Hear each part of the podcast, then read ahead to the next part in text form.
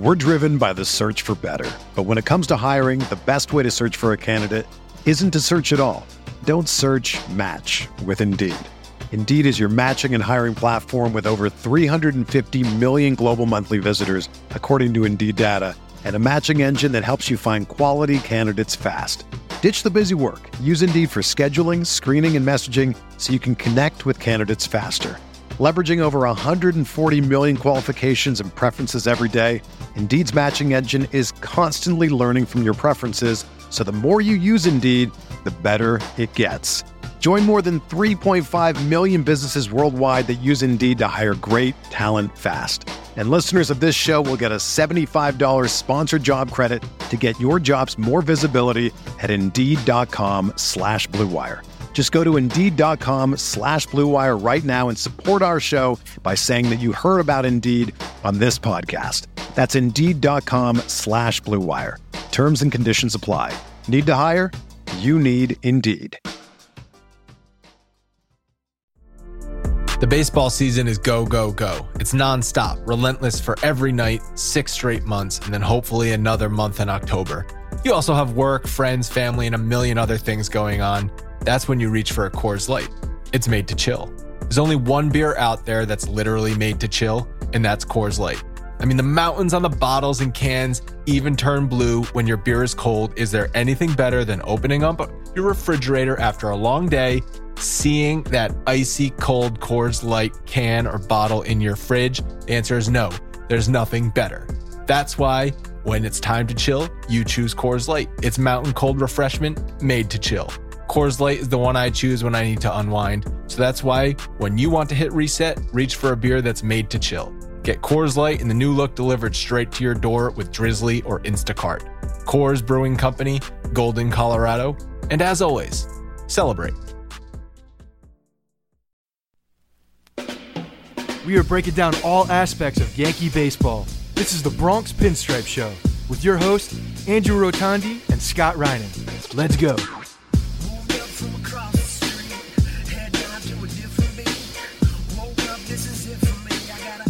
Up, everyone? Welcome to the Bronx Pinstripe Show, episode 243. Scott, we may have a signature Yankees moment alert on our hands tonight. Oh, we absolutely have a Yankees signature moment alert. There's no doubt about it. Giancarlo Stanton finally comes up in Yankee Stadium where people have been giving him endless shit because he's been terrible at home. And what does he do? He walks it off. He walks it off after being down 5 nothing. It was beautiful. So I'm confused because I've always been under the impression that signature Yankee moments can only happen in October. They cannot happen on June 20th. It's not a signature Yankee moment per se for for like the record books. It's not that. It's his signature Yankee moment.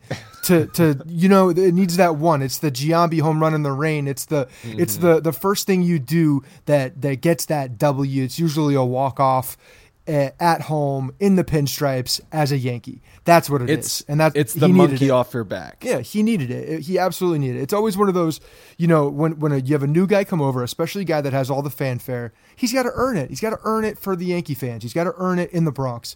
And tonight was that moment. Tonight was that moment that now people will give him a little bit more slack.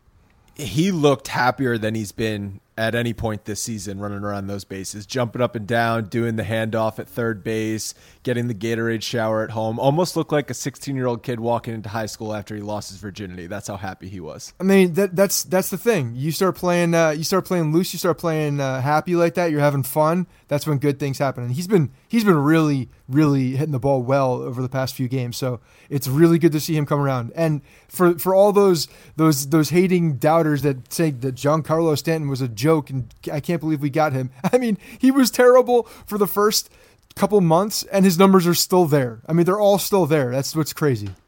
It was June 19th of last season when he went to the closed batting stance. And that's exactly where we are at this point. If you look at his numbers as far as home run, production, power numbers, it's pretty equal to where he was at this point in the season last year. I mean, he went on that unbelievable run in the second half of the season last year that won him the MVP. Who knows if he's going to do that again? But if we're just doing up until June, middle of June of last year, this is where Stanton was at, at that point. No, absolutely, and and we he's been a slow starter in the past. He's a he's a guy that um, has tinkered with his stance a number of times. I mean, there there's been talk uh, about Boone has said no, not really. He hasn't he hasn't changed his stance. It looks like it's a, a little bit more opened up, slightly. You know, not much, but there's a slight uh, difference in the way his legs are positioned. I think. And whatever it is, I don't really care what he does or how he does it, as long as he gets his confidence right and he's able to see the ball and hit the ball. It's gonna go. Uh, it's it's gonna do damage, and that's what happened today. I think what we've learned about Stanton is, we're, well, first of all, we're still expecting the run where he goes on maybe 15 homers in a month and he's just the best player in baseball for that span. But I think no matter what, he's always going to have those at bats that you scratch your head and say, yeah. "What the hell happened there?" Right, and you know, as a as a fan looking at uh, Stanton from a distance, you don't see those at bats. You see the highlights. Right. You see all the good exactly. stuff. You don't see those like those those at bats where like, what the, does this guy play baseball for a living? They're like Chris Carter at bats sprinkled into very good at bats. right. We only saw the Sports Center highlights of the 470 foot moonblast. Exactly, and that's why we all thought Chris Carter was a you know something decent in Milwaukee. Right, right. We're going to get into everything that's happened. It's been a busy couple days for the Yankees. Uh, before that, though, just a couple housekeeping notes. On the last uh, second half of this podcast, I spoke to Jim Callis. He is an MLB draft and prospects expert from MLB.com. Got into a lot of draft topics as well as Yankees pipeline stuff. Really fun conversation, so stay tuned for that segment. Uh, also, June 29th, tickets are going fast. The deadline is Sunday, but do not wait because they might be sold out by then. This this event is going exactly, uh, selling exactly how we expected it. It's pl- going to be a playoff type game between the Yankees and Red Sox. And These tickets are, are hot, going fast. Yeah, I mean, and and frankly, they're they're the cheapest ticket in town, honestly. so uh, if you go anywhere else. that else, helps. That helps. It's a it's a good deal and the I, I want to say uh, I have an inventory tracker now on on our tickets because we do have a, uh, a set amount for this particular game, and I want to say we have like you know under thirty tickets remaining, and then those will go. So uh, get get your if you're looking for a group still, or if you're trying to get your people together, uh, don't wait because they will be gone most likely um, by, by the weekend. But if they're not, Sunday will be the last day that we're going to accept any uh, any any sales. I'll, I'll, take it off the website uh, late Sunday night and uh, and then we'll start moving forward. All the T-shirts that we got in by the deadline are uh, being printed right now. Some of them are being shipped already, and uh, they're going to be going out. You know, this uh, most of them will be out uh, tomorrow, and then on Friday as well, and you know people should start getting them over the weekend and early into next week. So that is uh, that's going according to plan. If you have not seen the shirt, check out my Twitter account. It is hot. It's pretty dope. It's uh, it's actually a concept that I had a couple years ago, and I never really built it out, and I just kind of was going over ideas in my head and, and started to rebuild this one out. But it's um 27 time heavyweight champion of the world and uh, that that's the the premise of the design. So it ended up really cool. Uh, I'm happy with it, and I think you guys will be too. So uh, I'm pumped for everybody to get those and uh, see that nice sea of navy blue sitting in 205. We're at, we're at like 300 people, by the way. It's that's amazing. I, I cannot wait. And who knows? Those 27 time heavyweight champion of the world shirts might only be good for this season and this season only. Hey, collector's item. That's beautiful. We got to let the Boston, got to let the, the, you know that Boston crowd because you know there'll be some stragglers uh, in the in the mix. Um, got to let them re- remember how many uh, how many times that that our boys have won these this championship. Did you hear uh, Michael Kay on the broadcast tonight talking about how the Yankees from here on out have, I think, the fourth easiest schedule in baseball, and the Red Sox have one of the harder schedules in baseball? I didn't hear him talking about it tonight, but I did know about it. I mean, we've been talking about how the Yankees have been, uh, you know, taking on the, the harder competition early on, and and we're seeing this now. we play the Tampa twice in a week and a half. So, mm-hmm. um, and the Red Sox started off the season with one of the easiest schedules, so it was bound to happen. Well, the reason I bring it up is because right now the Red Sox are struggling in Minnesota again. They're losing tonight, Wednesday, in the eighth inning. Um, but I, I still think that despite the difference in schedules, the two teams are going to be there the entire season, and it's going to be those two teams fighting uh, neck and neck to win the division, and whoever wins the 13 games is probably going to win the division. Do you still agree with that, or do you think that that schedule might play more of a factor to the Red Sox uh, in the second half? Well, I mean, I think the Yankees are a better team. First of all, I think they, they have the the edge as far as just the, the way that the team is going, and honest the way that the the pitching has lined up lately, even with injuries. You know, the Yankees have shown that they can stay in these games. And I just think the offense is superior, and it's going to be even more as the season goes on. You're, I think we're going to be, we're really going to see that. I mean, JD Martinez is on a, a freaking tear, and if you know if he cools off for an extended period of time, that offense is in trouble, especially if Betts, um, you know, isn't isn't uh, back and, and healthy and contributing. But the 13 games like you talked about like obviously those are the most intricate those are the most important games. So the schedule will come into play but those 13 games can wipe all of that away. Because if the red sox were to come in and beat the yankees uh, you know significant amount of time or significant times within those 13 it changes the it changes the whole dynamic of uh, of the playoff race. Right yeah, and you mentioned like if JD Martinez or Mookie Betts goes into a slump, that could really change the dynamic of that Red Sox lineup. And I think what we've seen with the Yankees, where Sanchez has been in a slump for seemingly the entire month of June, Stanton has not really been hot yet, and the team is still continuing to win games, and maybe just maybe. Sanchez and Stanton are finally getting going because Sanchez has been having much better at bats. He's hitting the ball hard again, or he's been continuing to hit the ball hard, but He's been hitting, hitting into bad luck. There was that that stat that on Tuesday he lined into the hardest ever. Yeah, 120 miles per hour. 121.1 miles an hour. Hardest non ground ball tracked by StatCast, and it was a friggin' out. It's like, what more can you do as a player when you hit the ball? The hardest anything has ever been recorded. It's like can't you can't aim it sometimes. Yeah, no, and what was the second one? The, the the one before that was when Judge hit that that like low line drive to the wall, right? It was almost a um, yeah, I believe it was actually a Judge home run against Baltimore last year. Okay, so um, the, the, home run must have come after that because I remember when he hit one, it was a it was either a ground ball or it was a low line drive that that ended up rolling to the wall, but it was just a, a, a laser, and it was uh, right. Uh, it was one of the hardest hit balls. Well, this was a non grounder. Got it. So they, they I guess they I guess ground balls are are more commonly hit at 100. Well, and we've established that Gary Sanchez doesn't hit ground balls well. Does not. He's not a ground ball hitter. Not a, he's not a, a ground launch, ball hitter. He's a launch angle kind of guy. Right, right, right. Yeah, got to get that ball up for him. And he crushed that shot tonight that tied the game in the eighth inning. Oh, no doubt about it. You can see the smirk on his face. Like he's like, yeah, you know, I- am feeling it. I'm coming back. Uh, the fact that Stanton's coming back in that same game, it was it was nice to see those two guys, and you know, sprinkle in some Judge because he was doing it as well. It's like the, he's still involved in every game, whether he's a hero or not. He's just he does his job every single time, man. He's such an impressive player. But like you know, getting back to the lineup real quick, like that's that's the thing. The biggest difference between the Yankees and the Red Sox right now, in uh, when you look at the offense, is is yes, the Red Sox can can absolutely be hurt if a couple of their guys are uh, are not on on fire and they're not you know driving in runs like they're like like they've been. But the Yankees have so many unbelievable players in this lineup that it doesn't matter. It just doesn't matter if one or two guys are are, are slumping, and, and it could be one of their two main guys. It could be one or two of their power hitters. It could be Judge and Stanton, and this this lineup could still do damage. That's the huge difference. One through nine, you're going to get hurt, and and and that's a big deal. Of course, of course, and we have not seen it yet this year, and I'm I'm kind of actually afraid for when we finally do see it. We might have nine hour ball games on our hands every night. Yeah, they're going to be long games. There's no doubt about it. Um, so dating, uh, going back to Monday, the the kind of quasi doubleheader. The Yankees split it. First of all, that suspended game didn't even feel real. That kind of felt like a spring training game. We're just thrown into the middle of that sixth inning. Chad Green is starting, quote unquote. He's opening, makes makes Brian Kenny happy, except for the fact that Juan Soto is just a beast. And in his ten plate appearances against the Yankees this season, has three homers. Yeah, two of them are off. Uh, or one of them was off Sonny Gray. Was two or two of them off Sonny Gray? No, least, one was, at least one, one was Sonny. It was the fly Sonny. ball. One was Chase Chase Shreve and then Chad Green. Yeah, so it was the the the ball that got up in the uh, in the wind tunnel in left field for Sonny Gray. But no, the kid's three home runs. The kid's definitely done damage.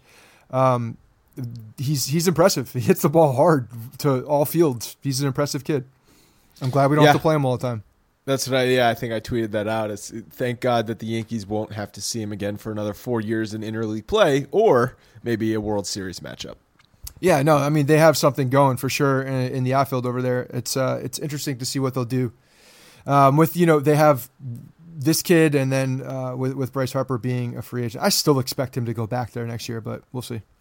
He got a little desperate shaving his beard while the Yankees are in town. I know, right? Yeah. Look yeah, at me, look at me, look at me, Brian Cashman. He knew damn well what he was doing when, when he shaved that beard. He knew damn well that the storyline was going to be there. I, am glad that really it, it, didn't get as much juice as, uh, as I think he wanted it to, because I, I think people saw it and, and you know, kind of brushed it off a little bit. I think most intelligent baseball fans realize there's no place on this Yankees roster for for Bryce Harper. Not that he couldn't help, because that's obvious. He's a, he's an all world type of player. Anytime you add that type of talent to a team, they get better. But where realistically, where conceivably is he going to fit both uh, just financially and in the lineup in in the everyday outfield? Where is he going to fit? It's not. It's just not feasible. The thing, and I don't want to spend much time on this, but the thing is with him is is yeah, he can help. I mean, there's no doubt. Like you said, he's an all world player. But at the same time, you're going to be taking away a guy who's a pretty good player somewhere because to fit him in there, and you're adding this giant contract. And you know what you're adding? You're adding a pain in the ass. Like he just looks like a pain in the ass. And I, I really, honestly, like I don't care how good he is. This team is extremely good. Like we don't need another guy that's that good to to win. This team right now is hundred is better than good.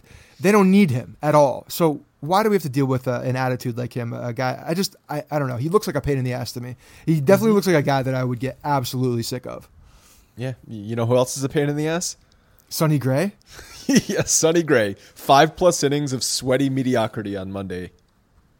Yeah, you know, he was, he was, um, you were looking for him to do something a little bit better, and uh, he wasn't bad but he, he kept the he kept the team in the game. He just you know there was no depth. There was he was falling behind. It was it was a, uh, it seemed like a struggle.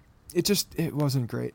Imagine if if Jonathan Holder didn't pull a Houdini act and escape that. Then instead of five plus innings, two runs, we're looking at five plus innings and three or four runs, and that's a totally different outlook on Sonny. This is the so, exact same narrative we had as, of his last start because he had uh, the couple pickoffs and then a couple guys right. caught in the base paths. So this is the exact same narrative we're talking about from the last time he played uh, the Nationals and faced the Nationals. So it's yeah, it's Sonny Gray not being good and us he's he's just getting lucky real lucky. well, the thing that really frustrates me is we saw him just it looked pain it looked like a laborious painful activity for him to get through every single batter. And I understand it was like 100 degrees and the humidity was off the charts, but it was still just he he was reverting back to the nibble nibble nibble fall behind go into deep counts ton of runners on base 86 pitches in five plus innings. It's just it's just mediocre no matter what way you slice it. Yeah, and you know I, I don't really know what more to say about this kid. Honestly, it's it's we all know what he is. We or we all know what he can be. We've seen glimpses of of Sonny Gray pitching well. Um, he's just not doing it, and, and, he's just getting too deep. The problem is, is, that he's getting too deep in counts. If he's, it's it's a simple solution. If he if he's working ahead, he's good. If he's not, he's bad. That's it. There's no in between. It, there really isn't. I mean, like that's that's it. You, he needs to control the strike zone. He needs to get out in front of hitters. If he's not doing that, then he's vulnerable for a whole bunch of stuff. He, he's he's getting knocked around. He's throwing the ball over the plate, um, and and he's just uh, he's not the same guy. He's a very different guy when he's when he's behind in the count. And like I said, Holder totally saved his ass. Sonny Gray owes Holder his paycheck after that performance, and Holder has been unbelievably phenomenal since returning from Scranton. The last time he gave up an earned run was April 6th. It's June 20th. Like though, when when that stat went out on on Monday night, I almost I did a quadruple take. I couldn't believe it. No, it's he's he's absolutely been the story of the of the pitching staff I think so far because of, of what he's done out there and and the fact that he started off so poorly and gave up you know that um what was it? It was in, in toronto right? To uh, well he had two of his first three outings of the season he gave up three earned runs. Right.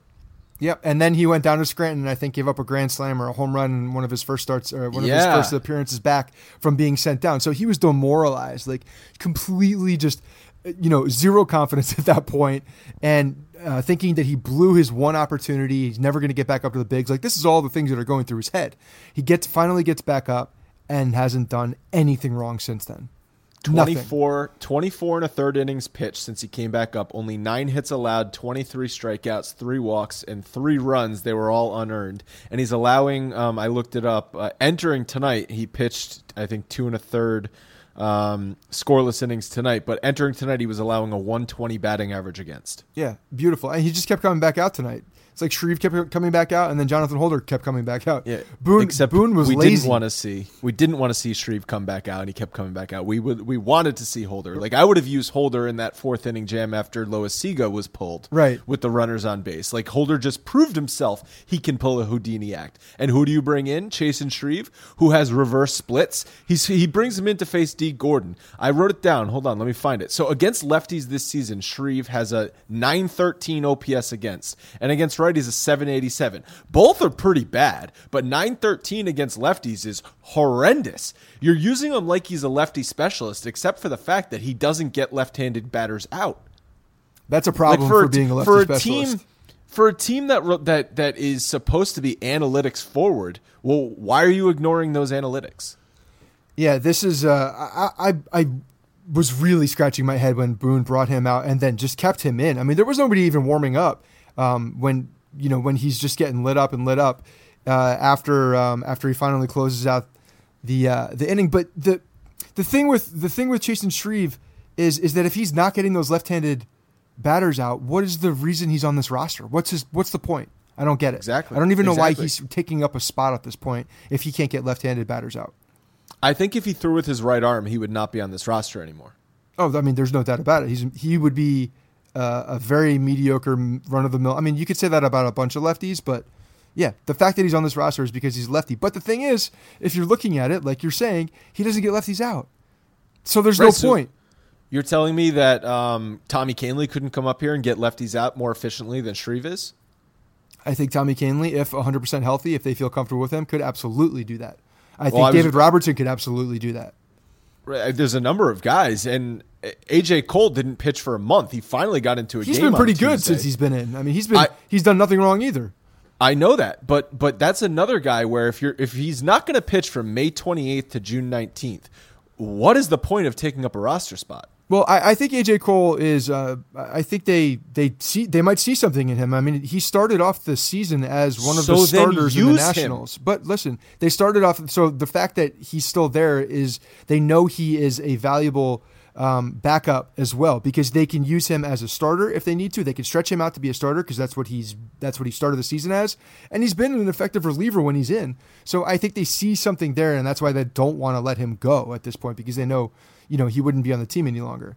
Uh, So That's- there's that's a, all fine. They're gonna they would completely lose him if um, if if they were to give that up. So yeah, Shreve is the guy.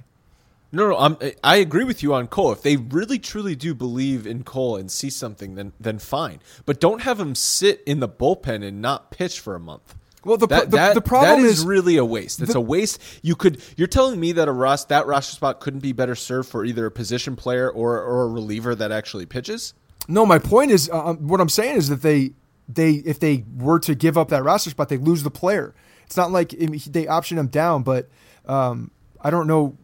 Like the situation where he's in right now, he has the ability to decline that, go out in free agency, right, and then probably get on another if they team. release no doubt him, about it. yeah, if they release him, so that's totally. what would happen. But but uh, they're so so right now. AJ Cole's on this roster for the emergency situation in case somebody gets Well, we gets have injuries. injured That- there are whatever. injuries. That's the that's the that's the thing. Right now, they're using a kid from Double A. Like, there's no there's no definitive uh, fifth starter right now. So yeah, I think they they kind of have to keep a guy like him on, um, so that they can have a, a you know the ability to bring somebody up. Because look what happened. There was nobody on the 40 man roster to bring up. They had to literally bring a kid from Double A up. So when we're looking Right. at options for fifth starters right now, if if um you know however long Tanaka's out, it's pretty thin. So a guy like uh, a guy like AJ Cole becomes more valuable because of that.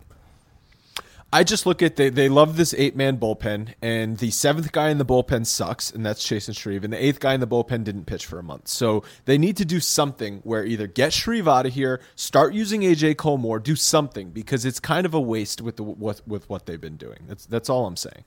It's Shreve. He's a problem. Yeah, I, I think maybe we saw the last of Shreve tonight. Maybe I, I'd I'd I'd still uh, I, I wouldn't be surprised if they did, but I, I have a feeling they won't. I'm hopeful anyway. Um, Tommy Kahnle, I saw was touching upper 90s. In, in I did see that. It was yeah, 96. I saw that uh, tweeted out from Scranton. Uh, That's good. I mean, he's been and con- with consistency too. He was he's been hitting the uh, 95, 96. So look, that means he's he's getting back. I mean, I think that was one of the big reasons he was down there is because his you know he had rehab, but his velocity wasn't where they wanted it to. And, and that's what he's just working himself through. I think people forget about Tommy Kahnle and the fact that he's, you know, a dynamic uh, uh, relief pitcher that's that's just waiting in the wings to come in and bolster this thing even more. I mean, at, entering the season, he was going to be the fourth or fifth guy out of that bullpen. Yeah, no doubt. No, he's Yeah. a, he's a, he's an absolute weapon. Just just waiting there, just salivating. He's a bulldog was- too. that was the guy we were most excited about from that White Sox trade last year. We thought that was going to be the Tommy Kahnle trade. Yeah, well, and because he, lit it up. I mean, he's been he was he was very good last year. So I, I think he's got something to prove. He seems like a guy that um, that you know really doesn't like to go out there and, and not do well in front of people. Uh, he just it seems like he's a prideful guy uh, and, and wants to do real well. So uh, I have a lot of confidence in him coming back and being effective. couple other uh, injury and roster notes. So we have El Rojo Red Thunder back on the roster. Ronnie Toto was sent down. Um, and with Gardner's knee kind of still barking, he's still day to day, although they're not DLing him. That means Clint Frazier's getting some playing time. I think he took some swings today. Or he was in the cage doing something. So Ooh, dry swings? dr- dry humping the swings, and it seems like he's uh, he's working his way back. I, you know, it's one of those it's one of those lingering things that it, it'll be healthy when it's healthy. So I'm I'm I wouldn't be surprised if we saw something retroactive also. Right, because the last time he played was Saturday. Yeah, that wouldn't surprise me, especially if they got into a roster pinch. And they could retroactive DL him, and it's only a 10 day DL, so you're really only DLing him for like five days. And then that way you could call back Ronald Torreyes and not have to play with a two man bench, essentially. Options, lots of options. Yeah. Um, You're not really and- hearing much about people. Not, not many people complaining that Torres got sent down again this time. The Right. the out the out the the roar from the uh, fans, the outrage was a lot a lot smaller this time. Well, do you know why that is? Because it had already happened. People have already been accustomed to it, and they're winning. No, because it was Clint Frazier, and every everyone everyone loves Clint, Clint Frazier. It's a little of both. I mean, you know, once you do it one time, it's like okay, it's already happened. I'm I'm I'm I'm done being upset. they're still oh, good. Although the last one was for Greg Bird, and everyone loves Greg Bird too. So so who Do knows? they? I guess Does everybody love Greg Bird? Is that? A, is, are you sure about that? everyone likes the idea of Greg. Bird. I think people are getting fed up with Greg Bird. I think people have been fed up with Greg Bird. People roll their eyes at Greg Bird, and, and then he does well, and they're like, "Oh yes, that's the guy that everybody, the best hitter in the organization that we've been hearing about for years." Like you know, let, that's the guy. That's the guy people are excited about. But I think people roll their eyes when they hear about Greg Bird still. So Bird came up the weekend of our last event, May 26th. He's been up for whatever about a month now. He has not been hitting consistently, but he's not injured, so that's a plus. That we know At of. least he's No, at least he's out. He's at least he's out there playing every day. I'm confident that he will get his rhythm and his swing back. It's just going to take some time. Do you remember last year he came back up in September and he didn't start hitting immediately? It took him until the end of September and into October before he got into a rhythm. Yeah, I mean, I, I really hope it. I really do hope it comes. I hope the guy. Um, I hope the guy can, can find that rhythm and, and be that pure hitter because I think it's such a big spot when you when you sandwich a guy in there who can get on base a lot and, and has pop in that three spot. You know, it, especially if he's a lefty, it really really changes the dynamic of that lineup. I mean, if Didi's hitting well and he's in a three spot too, it's uh, you're getting similar you're getting similar production at that way, especially the way Didi has been this year in the three spot when he's hot. Um, but you know, Bird's that guy, so it's just a matter of if he can actually fill the shoes that everybody thinks he, you know, if he could be the guy that everybody wants him to be. Right. And- and, it just hasn't it hasn't happened yet at all. It's still, it's just still the potential. I'm still Greg waiting Bird. for I'm still waiting for your MVP. That's what I'm still waiting for. I'm waiting for this MVP hmm. guy to show up. Well, he was my X factor in 2016, and he was my MVP in 2017. And what is he now? he is he is my nothing. He is my nothing. I've moved on to bigger and better things. I will jinx other people. He- I have, he I is my- done Greg Bird dirty enough. Yeah. Oh, that All right. sounded bad. Yeah. Uh, Germán has uh, continued to impress. Tuesday, seven innings, only two hits allowed, two runs, only one earned, nine strikeouts. The defense kind of bit him in the first inning, where they had that error. Didi had that error, and then Andujar couldn't handle the line drive that allowed Dee Gordon to score. So realistically, he could have just been on that a one-run performance on Tuesday night. Well, yeah, and I mean, I think that's that's such a, a key thing to look at too. I mean, we've seen we've seen um, him get get hit around early in the starts, and he's kept his composure and has continued to pitch well into um, into the, the rest of the game. And I think you know this was a little bit of a different situation in in the sense that it wasn't really him that was doing the damage. The defense hurt him, but yet he still kept his composure uh, and pitched well. Pitched deep deep into the game, seven innings.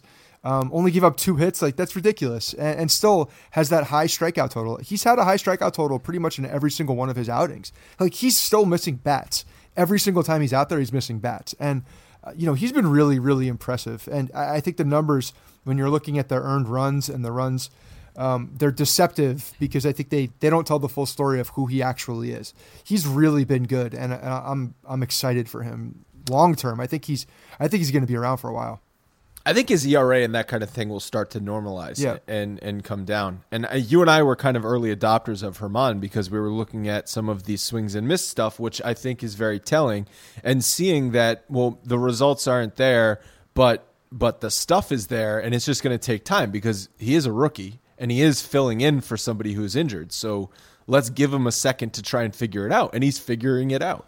He is, and you can see the confidence coming too. I think that's one of the bigger things when you're when you're a young guy and you're stepping into a role like that on a very good team. When everybody around you is doing well or is a you know all star caliber pr- player at this point, like, there's there's some pressure. There's a lot of pressure to go in there and you know to to at least keep your you know keep your team in the game and, and get some depth.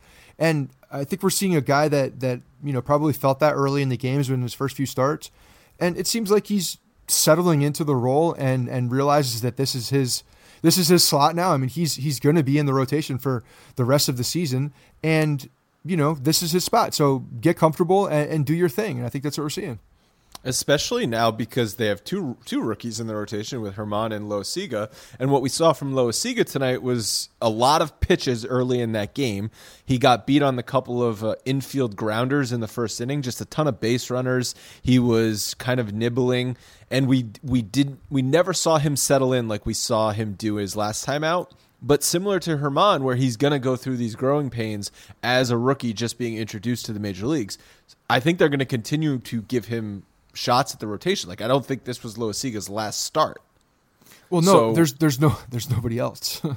there, no, there are there's, there there's, are other. There's AJ Cole. AJ Cole could go in there and do that. I mean, yeah, there are there are some. There they are, could make other. They could moves. make arrangements. They could make some moves, but at, right now, absolutely. And, and, I mean, this is this is not the same situation as as uh, Domingo Germán because he's Germán has, has been up before. I mean, he's been to, in the in the big leagues um, for you know short spurts. Like this this kid came from Double A this is a big jump. This is a huge deal. So, you know, it's so natural for this kid to come out there and, and be a little off and fire a little off. And today you could really see it, I think. It didn't seem like he really got into that. He never really got into the game. He was he was missing with his fastball. Um, and, and similar to the first outing, he wasn't missing by much. I mean, that fastball was just on the outside black, and uh, he wasn't getting the call. He wasn't getting that low strike and um, you know he he just continued to uh, to fall behind hitters and just really never never got into that groove. And I think in the first inning was a little fortunate.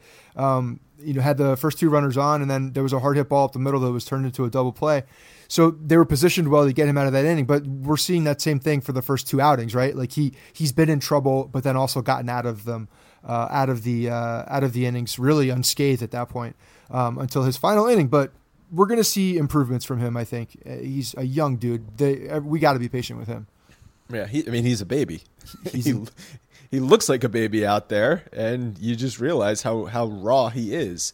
So it's kind of kind of crazy that this is where the Yankees are at this point in the season with two rookies out of the five starting rotation. And they're winning. That's the thing. Like they have some rope. They have some they have some leeway to let these guys kind of get into their groove. And and that's such a that's such an advantage to other people because this offense is so damn good and they're really never out of a game no matter what. And honestly, the fact that there really aren't better options at this point there's there's you know let, go out there and do your thing. They're really um, while there is pressure to perform in, internally, I'm sure for these guys. Like the organization at this point, and Boone, I can only, I can, you know, there's there's not a ton of pressure on him right now. You just got to go out and do it because he's the guy. Well, I think what fans are going to be saying is why aren't the Yankees making a move on the trade market right now to fill that rotation out? And we saw maybe one of the first dominoes fall where the Nationals traded for Kelvin Herrera from Kansas City. Obviously, it's a good thing that the Astros didn't acquire him. I think the Astros are in the market for some bullpen help, but maybe that's the first sort of trade hot stove um, domino to fall uh, on on this year's market. Yeah, and I'm still hearing there's still a lot of chatter about J J.A. Happ. This is a. Mm-hmm. I have a feeling that's going to be a uh, that that's not going to go away anytime soon. I feel like he's the he's going to be one of those guys that they're that they're going to be going after because I'm just afraid that you know some of these top top name guys one are not realistic, and then two you know if they are if they are offered up they're just going to they're going to be asking for too much. Uh, the, the, the problem with the Yankees is in right now, and they're going to be at the end of the season. We've talked about this in the past is that they can't protect all these guys. So something something's going to have to give at some point, um, whether it's in the middle of the season, after the season. Uh, but you know they have the assets. It's just a matter of if they're willing to give them up for some of these. It's nobody on the Mets because I just don't expect that to happen. But I'm th- I'm talking about a guy like Cole Hamels. I, I just if you want it for a rental to give up some of your your top young guys for a guy like Cole Hamels, is it worth it?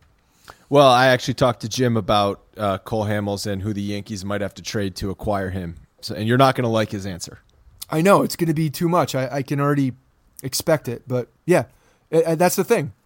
Is it right. worth it? You have to you have to look at the the risk reward now, and to see if a guy like Cole Hamels is actually going to make that much of a difference at this point in his career, and and and the fact that you're going to have to give up somebody substantial to uh, to get him. So it's gonna it'll be interesting to see what happens all these teams are going to be asking for a lot right now, even for for not even um, starters for bullpen uh, help. Because I was actually talking to Frank about this on on our live chat on Tuesday night. Is that there were rumors that the the Padres were asking for Devers from the Red Sox for Brad Hand. That's ridiculous. It is ridiculous, but if that's their asking price, like go screw yourself. Like we're just we're good with what we have because you you cannot pay that price for a bullpen arm. No, because you got guys like Jonathan Holder who get lit up and then go down to, to, to get sent to Scranton and then come out and then are, are, you know dominant from April sixth. Like bullpen arms can show up out of nowhere too. That does happen. It happens a lot. And they actually. can go away. They, and can, they go, can go away in the blink of an eye. Yeah. So uh, you know, unless you're you're talking about one of the you know like a top closer that has a, a long track record uh, uh, that you can rely on and see what he's done for a while, it, it's really hard to give up something like that. And I, you know, I don't know enough about the guy in San Diego. I know he's a good, a good player. I don't know enough about him to, to, you know, to even talk about what kind of a prospect to give up for him at this point, though. Yeah, I mean, they're certainly not going to. To me, that's that's they're going to be asking for too much. I mean, the market was set a couple years ago with Chapman and all that. You saw the bounties that were going out for, for what we got from Miller and Chapman. The Yankees did that. They set they set the a, a pretty good precedent for um, you know whoever the top reliever is on the market at that point. But what they received for Chapman and Miller were players not that players that were not helping the Cubs and the Indians that season. You're never you're not going to trade away a player that's going to help you win a World Series now for another player that's going to help you. You're going to trade away a guy that's in your minor league system. You're not going to take off your major league roster right. to add to your major league roster. That's counterproductive. Oh, no doubt. And you're talking about Devers, you mean? Yeah, I mean, there's if you're for the Red Sox for Devers, correct? That makes no sense. Makes no sense. I mean, like, it's a high. Would the it's would a ridiculously the Padres ask for Andujar? Like, yeah, hell no, possibly. That's probably who they'd ask for. You're right. That's probably who they'd ask for. Yankees are in a weird situation with uh, with Andujar and um, and Drury if that ever if Drury ever does come up, even even though we're, we're seeing now that he's playing first base uh, what, every other game or uh, a couple games a week, he's he's going to be playing first base in Scranton. So that's that's interesting. It'll be definitely interesting to see how the Yankees feel about that third base spot and if they actually feel that uh, they can give up somebody in a trade because of of that depth. Uh, but I think there's so many questions around Drury, uh, question marks around Drury and his health at this point that it's hard to rely on a guy like that if you were to go out and trade uh, Andujar.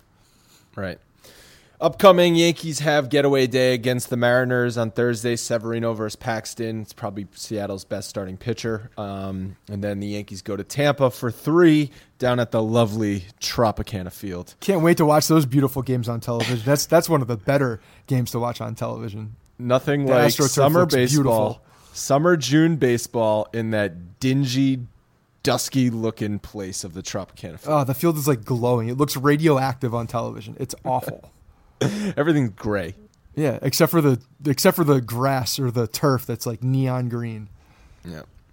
Um, so, like I said, stay tuned. I talked to Jim about a ton of stuff in the draft and the prospects. Scott, any last words before we close this thing out? Yeah, I just want to reiterate the the voicemail line. We're, we're getting this thing back up. We said that uh, the uh, I think on the last Sunday show.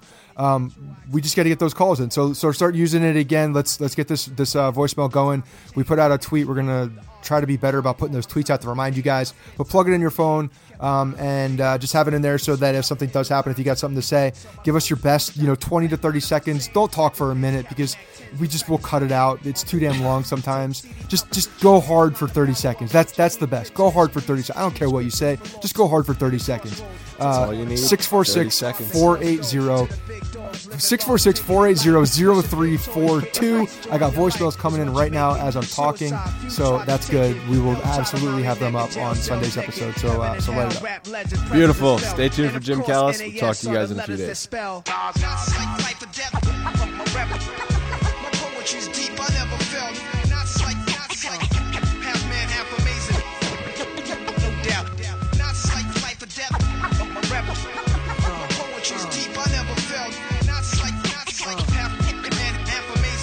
Joining us on the podcast now is MLB draft and prospect expert Jim Callis. Jim, thanks for joining us. Oh yeah, glad to glad to be here. Busy time of year for you. It is, it is. It's starting to slow down. I think we're finally getting the signings to slow to a little bit more of a trickle. So after preparing for the draft and then dealing with all the signings, I I feel like I finally can catch my breath just a little bit. Although, you know, we'll start revamping all of our top 30 prospects list and our overall top 100 list uh, in July, so it won't be too much of a slowdown. Yeah, for you because the the draft the MLB draft is unlike any other draft where the players are are not as well known. There's 40 rounds, there's hundreds and hundreds of players, and then like you just talked about revamping all of the team's top 30. How do you keep track of all of this? Well, how many people are on the team that are compiling all these lists? Um, well, three of us do the list. It, it's me, Jonathan Mayo, and Mike Rosenbaum. So we each have ten teams we do that for. For the actual draft preparations and all the draft commentary, it's, it's Jonathan and myself. So we kind of split the country in half and divide it up geographically and go from there. But uh, yeah, you know, it, I always feel like I've like I, I I'm not lose sight, but I'm not quite on top of the minor leagues as much as I like to be uh, this time of year because I've been dealing with the draft so much, and now the pendulum starts to swing back. Do you think because the the players that come through the baseball draft don't see the the major leagues for a number of years in in a lot of cases? Do you think that's why the draft is not as popular as it is in say the NFL or basketball? Yeah, no, I, I think it, I think that there is some truth in that. Um, you know, I also think college baseball, while I love it, you know, and some of these guys drafted out of high school, isn't as popular as college football or college basketball. So you aren't seeing, unless you go seek them out, these guys aren't on national TV, you know, on a weekly basis. Although that said, I think the NHL base, the NHL draft is probably the most comparable to the baseball draft, and they get like you know ten thousand fans at their draft. I mean, the teams do a good job of you know they, they rotate around to the various cities, and and the teams really promote it well. So I I think you could create you know you know more interest. I think MLB's you're looking for ways to do that. But I think that's definitely it. Is you just don't know the players, and they aren't going to make an impact on your big league club. So if you're more of a casual fan, I think you can kind of uh, take it or leave it a little bit. Right, and with college baseball, the College World Series is going on right now. Unless you're a baseball fan, you would not really know that. It's not on nationally televised games, CBS having all day marathons and all that stuff like you get with March Madness. So it's certainly not as high profile. No, it isn't. Although I will say, the College World Series is still my favorite event of all the events I cover in baseball. And anybody who, gets a chance to go to that, it's actually pretty accessible. It's not hard to get tickets. Omaha's a great city, a great host for the event. I, I cannot recommend that event enough because not only is it good baseball, and you're seeing, you know, eight teams leaving it all out in the field every day as they try to win the national championship. You're going to see, you know, very good players uh, you know, who, who are going to wind up being big league stars. I, I remember seeing Buster Posey at the College World Series, Aaron Nola at the College World Series. You know, uh, you know Barry Bonds and Roger Clemens played at the College World Series. I think there's something like four or five Hall of Famers now who who are in the College World Series, and it, it's just a tremendous, tremendous event. I can't recommend enough. What are your thoughts about possibly moving the draft to be all inclusive, so international players as well, which it right now does not include, because a lot of the top players, a lot of the top prospects in all of these team systems come from overseas. Yeah, I, I don't like that idea. I, I think we may. I, I thought we were headed towards international draft with this last CBA, and I think the owners got something that's even more favorable. It, you know, we're a system that really clamps down on bonuses. Which, I mean, to be honest I mean, everybody talks about competitive balance, but that's the real reason anybody wants to draft is, is to eliminate the you know, negotiating power with multiple teams for these guys. But I, I just think it would be too much apples and oranges. I, I think international draft on its own would be very difficult to administrate. Um, it's you know, I, I think we still could have one down the road, but I think combining the two drafts would just be a giant mess. Um, at least this way, you know, you can kind of focus on the draft is toward the beginning of June and then the international signings are in July.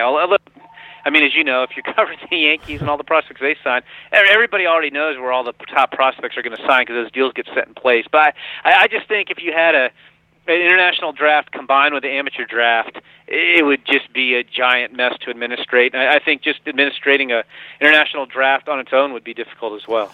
But don't you think it could get rid of some of the chicanery that we see with teams manipulating the, the pool money uh, and on all that kind of stuff that we've seen teams get penalized for? Well, we've only seen a couple teams get penalized, um, and uh, no, I mean I don't know if it would necessarily eliminate that. I mean, I guess it would definitely eliminate everybody agreeing to deals with players months in advance, which you're not supposed to do um, because you couldn't, because you wouldn't know who you're going to get drafted. Um, but I think you'd be pushing some international players up higher in the in the amateur draft if you combine them. Then teams would want because they'd be paying a lot more for them. I mean, the, the slots at the top of the draft are, are much more than you could pay an international player. Um, I think teams that do a good job at both would feel like they're being penalized because you wouldn't be able to get as many players. But no, I mean, if the Braves are going to cheat and sign guys to under the table bonuses, so they won't get you know limited what they can do in the future. Uh, I, I think they probably would have cheated under you know an international draft system if that opportunity existed. You know, the Red Sox got caught doing package deals, which I, I think a lot of teams actually do that. I shouldn't say. I think I think they are. They're not the only team that does package deals, but it was somewhat blatant because they were, it was a year where they couldn't sign players for more than I think three hundred thousand dollars because they'd gone over the year before, and yet they were signing players for three hundred thousand dollars who should have commanded more money. So it was kind of obvious. But uh, so no, I, I don't. I, I think you'd still have it would still be kind of like the wild wild west down there where where anything goes. It would just be a different framework. And then I guess you'd throw the the monkey wrench in all of this would be the Japanese players, like we just saw with Ohtani coming over, and we've seen with big name players like Tanaka, who had to have a posting fee. If they could not enter the draft because their teams wouldn't release them, then that would create, I guess, a whole other mess. I don't know if you'd ever have an international draft where it would include players who are in countries that have their own leagues because it would just be too different. Right. I, I think the draft would be more for amateurs, and and the Ohtanis and Tanakas would get treated more, you know, like some form of free agency. Mm-hmm. All right, let's talk about the Yankees draft. They uh, they caught everybody's attention drafting Anthony Seigler in the first round, mainly because he is a switch hitting catcher, but also a switch pitcher. So, could you just talk a little bit about him and I guess his talent level, considering he can do all that different stuff on the field?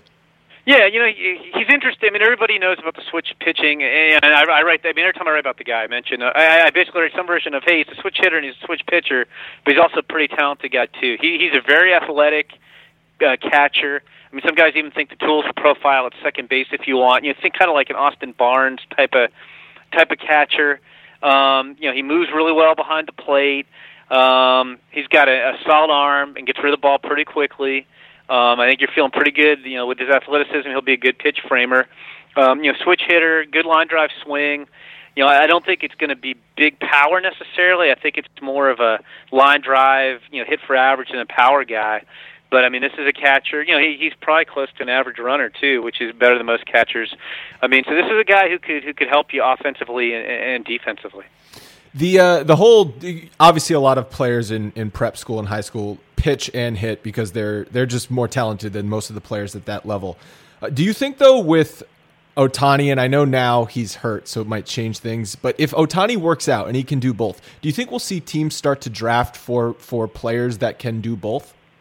I don't. Um, I think last year was kind of a weird year where you had Brendan McKay got drafted that way by the Rays. You know, Hunter Greene had two-way talent, but you know you can't play shortstop and pitch because it takes too much toll on your arm. Nick Pratto is also another first-round pick who was a two-way guy, but I don't. I, I just think it's too hard to do one, and it's even harder to do both. You know, and keep a guy healthy as well. I mean, Brendan McKay is pitching really well in the minors. Um, I think he's actually on the DL with an oblique injury now, um, and you know, but he's not hitting that great either. And I think there are very few guys who have superstar potential both ways, and unless that's the case, uh, you know, I, I just think you're asking too much. So let's move on to some Yankee prospect talk right now. Uh, a lot of Yankee fans are very uh, involved with what's going on in the Yankee system because of what Brian Cashman has done over the last year to two years, turning the system into the one of the best in the league. But with Gleyber Torres now in the majors, he was the Yankees' top prospect. Who do you see as the, their number one guy in the system? Yeah, you know, it's interesting because you know, we, we kind of shift our, our lists around as the season goes. You know, as Torres graduates, he comes off the list. And so right now, the number one prospect on our list is, Estevan Florial. You know, and we'll, we'll revamp our lists and add the draft guys in July. You know, the Florial's out right now with with a hamate injury. Um, you know, he's got great tools. He's got swing and miss concerns. So, I, I mean, I think you can answer that question one of two ways right now. I think if you want to go on pure ceiling um, it would be Florial because I mean you're talking about a guy who, if he hits, it, it could be plus power, well above average speed, well above average arm, center fielder. Uh, that's pretty exciting. I think if you wanted to factor floor in a little bit more and mitigate risk, I think you could argue that Justus Sheffield you know, maybe his ceiling isn't as high as Florial's, but he's got a better chance of reaching his ceiling, which is a number three starter. He's been pretty consistent throughout his career, so I think you could argue that one either way. And and I do our Yankees list, and I really haven't thought about that going forward um, because we're still doing draft stuff, and I'll start to have to think about that in July. Um, you know, I don't know. I, I, I'm I'm really intrigued by Florial, but you know, I mean, there are big swing and miss concerns there. You know, so I, I, I guess if if you ask me right now, I would probably lean towards putting Sheffield slightly ahead of him. I think Florial's 37th on our top 100 now, and Sheffield's number 40 on our top 100, which is our preseason list minus guys who graduated like Torres and and Ohtani and everybody else. Um, but uh, uh, you know, it, it, that's an interesting call. I mean, the guy who who's I mean, and I wouldn't put him number one. I mean, Luis Medina is the probably most exciting guy. Just I mean, his stuff sounds crazy with a you know fastball up to 102 with life and curveball with high spin and a split change. I mean, now he's raw and he's in rookie ball and he doesn't throw a lot of strikes, but I mean he might be the best one of them all if they can polish him up. Florial really shot up their boards last year, and so much so that I think they were comfortable trading Blake Ruther- Rutherford to the White Sox. Uh, but what makes Florial like what? What about him? Uh, you sort of talked about his his ceiling, but what what happened over the last year that really shot him up the prospect boards? Um, I think it's. I mean, I think he's always had these tools. I think it's just that he got the full season ball last year, um, and then people kind of got to see more of him because you, you just don't see, you know, when you're you're in, in complex leagues or rookie ball or whatever. I, I just don't think the spotlight's on you. You know, but he was in the fall league last year. He was in low class A. I mean, this is a guy who who was one of the best prospects in the 2014-15 international period, but he kind of I don't know. Under the radar is not the right way to put it, but I mean, he had he had a he had a birth certificate issue, identity issue. He got barred for signing for a year, um, and so he just kind of got forgotten about a little bit um, before you know signing for two hundred thousand dollars. So I think because he wasn't a big money player and he wasn't in full season ball, like he just wasn't on a lot of people's radars. But I mean, I mean his raw power and speed and arm strength are are all huge, huge tools. Uh, you know, he just needs to make consistent contact to to to be what he can be. Where would Clint Frazier rank in their system if he still had eligibility? That's a good question because he's like in that kind of limbo of you know he's not officially a prospect by our definition anymore because he's he's got too much service time in the big leagues. But at the same time, I mean, he's he's far from an established big leaguer. Um, I, I'd almost be tempted. I, I'd probably be tempted to put him number one. To be honest, I mean, I, I do think you know there, there needs to be some polish there as well. But I mean, you know, the guy's torn up AAA. You know, th- this year when he's been there, I, I think he'd probably be number one. But I think it'd be a close discussion. I mean, again, if Florial, you know, and it's a big if. If Florial reaches his potential, he's the best guy. Um, but there is a lot more risk with him, so I'd probably go Frazier number one.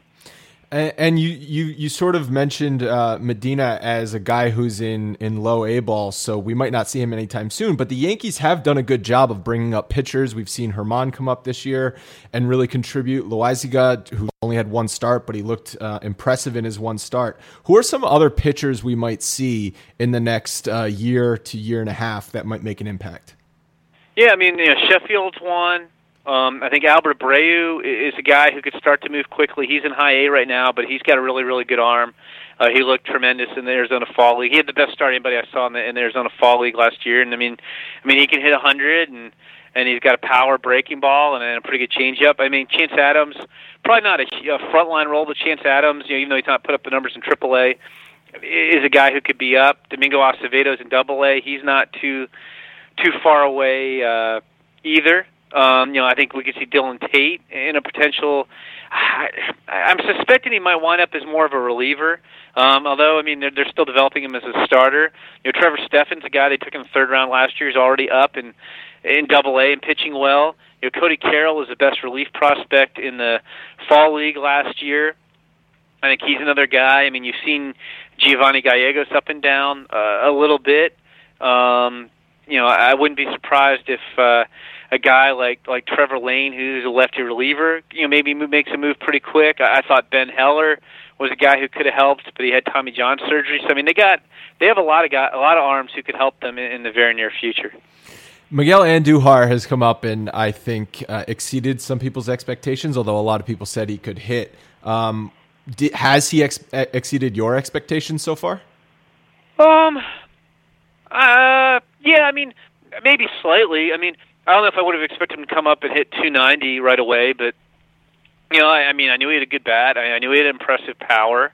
Um, I think there were more questions about him, uh, you know, defensively. Um, I don't think the defensive metrics love him. I mean, but uh, you know, he's maybe you know hitting slightly better than I thought. But I mean, this is a guy. You know, if you, if you told me he was going to play every day, I, I could have seen him hitting, you know, 260. You know, 260 or so with 20 homers, and he's on pace to do a little bit better than that. But I mean, I mean, very talented guy. I mean, you kind of you kind of say the same thing about Gleyber Torres. Like I, I think Gleyber Torres is going to batting championship one day, and I knew he was talented. But I think he was going to come up and immediately start hitting like at a 40 home run pace. no, I did not. so I, I knew both these guys were good. So they, they've probably exceeded my expectations a little bit. You know, just, just like I mean, Aaron Judge last year. I mean, look, I I, I thought Aaron Judge could hit for power. I didn't think he was going to hit fifty something home runs as a rookie. Right. So that that sort of hitting for power as you enter the major leagues has been a topic that we've talked about on this show recently, and we've seen guys do it. I mean, even Gary Sanchez came up and hit more home runs than he did in the minors. Uh, what? Why do you think that is a pretty common occurrence? And what are some other guys, maybe not on the Yankees, around the league that you've seen that happen with as well? Well, I mean, I think the game has definitely shifted to a power over hit. Like a lot of guys are swinging for power, and like with the Yankees, I mean, I do think Sanchez was always a power over hit guy. I think Aaron Judge was always a power over hit guy. I think Andujar was more of a power over hit guy. Um, I think um, uh, you know Torres is the exception. Um, you know, obviously Yankee Stadium's a great place to hit. Um, I mean, Cody Bellinger was another guy who was a power over hit guy. Um, but again, I don't think anybody saw him coming up and doing you know doing what he did last year. So um, yeah, I just think that's the way the game is going on. I mean, Paul DeJong, uh, you know, with the Cardinals is another guy, you know, who was a power over hit guy, but I, I just think the game is so geared to power, and I mean, it, it just seems like now, you know, I, I you know, I think it gets, you know, everybody uses it, but you know, this this launch angle revolution. Mm-hmm you know, and then you have guys, you know, if you're trying to pitch at the bottom of the, uh, strike zone, and a guy, you know, has a has a, has a swing with loft and he barrels the ball, you know, it's just tailor made for hitting home runs. So I, I just think that's kind of what baseball's become. And with Gleyber Torres, like you said, he was he was not a power over hit guy. So the fact that he does still have that hit tool and is now hitting for power makes you maybe have to reevaluate what his potential ceiling could be. Yeah, I mean, uh, I don't know about that. I mean, I mean, I guess if he's really a 40 home run hitter, yeah, it would. But I mean, I, I thought this was a guy who could win batting titles and hit 25 plus homers a year. So um, the ceiling was already off the charts. Um, you know, and you know, maybe he trades some power, you know, some average for some power. But I mean, uh, that guy's going to be a superstar. You know, uh, no doubt in my mind. Another guy from that Gleyber Torres trade is Billy McKinney, who we saw for about a day in the majors before getting hurt. Um, he's back healthy now. What do you see for Billy McKinney? Um, well, I mean, in New York, I think he's a fourth outfielder because he's not going to move Judge or Stanton off a corner. He's he's okay. Uh, you know, I, I mean, I, I'm not a huge. I, I don't see the guy as a as an everyday player on a on a contending club. You know, maybe he's more of a second division regular. Um, I think he can hit. Um, you know, I know he's struggling a little bit this year in AAA. Um, you know, he's had some injuries in his minor league career, but like, I mean, to me, he's the type of guy. He he, he can hit for some average. He can hit for some power. I don't know if he's going to do either one to a great extent. I mean, if you played him every day, he might be a 260, 15 to 20 homer guy on a corner. Uh, and I just don't know if that's you know like that's not a first division regular. But I mean, he is talented, but I think he's kind of one of those guys who's who's going to be more of a complementary player than than a than a guy you're going to stick in your lineup and play every day. And especially on this Yankees roster for the outfield, it's extremely deep. Like we just talked about Clint Frazier. So I I would expect the Yankees to package some of these guys at the trade deadline. Yeah, maybe. I mean, I don't think you're going to get a ton for Billy McKinney. I mean, he's you know 23, and like I said, I mean he you know, uh, he can hit for some average power, but like I, I don't know if you're I don't know if you're putting any pluses on him. So I mean, to me, Billy, you know, I know he's a former first round pick. I don't think he's yeah, it's, it's, it was interesting. You know, he was really developing nicely. You got traded by the Cubs to the A's, and then he got hurt in the Cubs system, and you know he, he's been okay at times. You know, he's he's been good at times since, but like hasn't really sustained it to the same degree. Uh, you know, to me, if you're making a blockbuster trade, you know, Billy McKinney's the third or fourth player in the trade. He's not you know the guy you're building the trade around. Right. Does Clint Frazier get you one of the top pitching uh, pitching arms at the at the deadline? Do you think? Um, yeah, I mean, I think a guy like that would be very interesting. I mean, there's still a lot upside there. Um, yeah, I mean, he he could. I mean, again, I mean, it's. You know, if you're talking about Cole Hamels, I, I don't think you know it's just going to be Clint Frazier for Cole Hamels. But you know, the Yankees. I mean, with a loaded big league team and a loaded system, especially in terms of pitching depth, they can afford to give up good players to you know to, to go out and get what they get. You know, kind of like how you know the, the the way they got Gleyber Torres. I mean, that's how the Cubs were. I mean, the Cubs had you know uh, you know probably the best group of young position prospects I've ever seen uh, in 30 years covering this stuff. Um, and they look, the Cubs knew Gleyber Torres was going to probably be a future star, but they needed Aroldis Chapman. You know, they had Addison Russell, they had Javi Baez, you know, they had Ben Zobrist playing second. You know, they had Ian Happ coming, and, and so they made the decision. Look, you know, it, it hurts to give up Gleyber Torres, but we've got a lot of middle infield types, and we can do it. So I, I think you know the Yankees are in a position too, where I mean they they they have the ammunition, and the big league club is so loaded too that you don't have spots to play all these guys. Yeah, that that Gleyber Torres trade for Chapman was, uh, I think, going to go back in history, and Yankees fans are going to love that for forever. But I've heard some people talking about that there should be a penalty if you re-sign the player you traded away. What are your thoughts on that?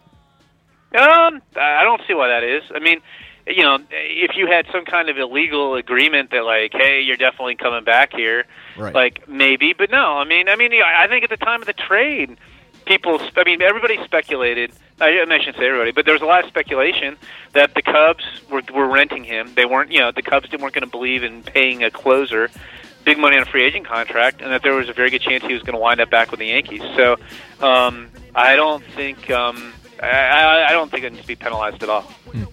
Well, Jim, thanks very much for joining, and uh, we're looking forward to those new rankings coming out soon. Yeah, I need to. I need to get on those. I'm looking forward to them too. Hey guys, thanks for listening to the Bronx Pinstripe Show. Make sure you find us on iTunes and subscribe so you can get all new episodes directly onto your phone. If you do like the show, we'd love for you to take a minute and give us a five star rating and review in iTunes. It really helps us out and allows us to create more shows. We're on Twitter at Bronx Pinstripes and the same on Facebook. You can always find us there talking Yankee baseball. Thanks again, guys, for your support. Really appreciate it, and go Yankees.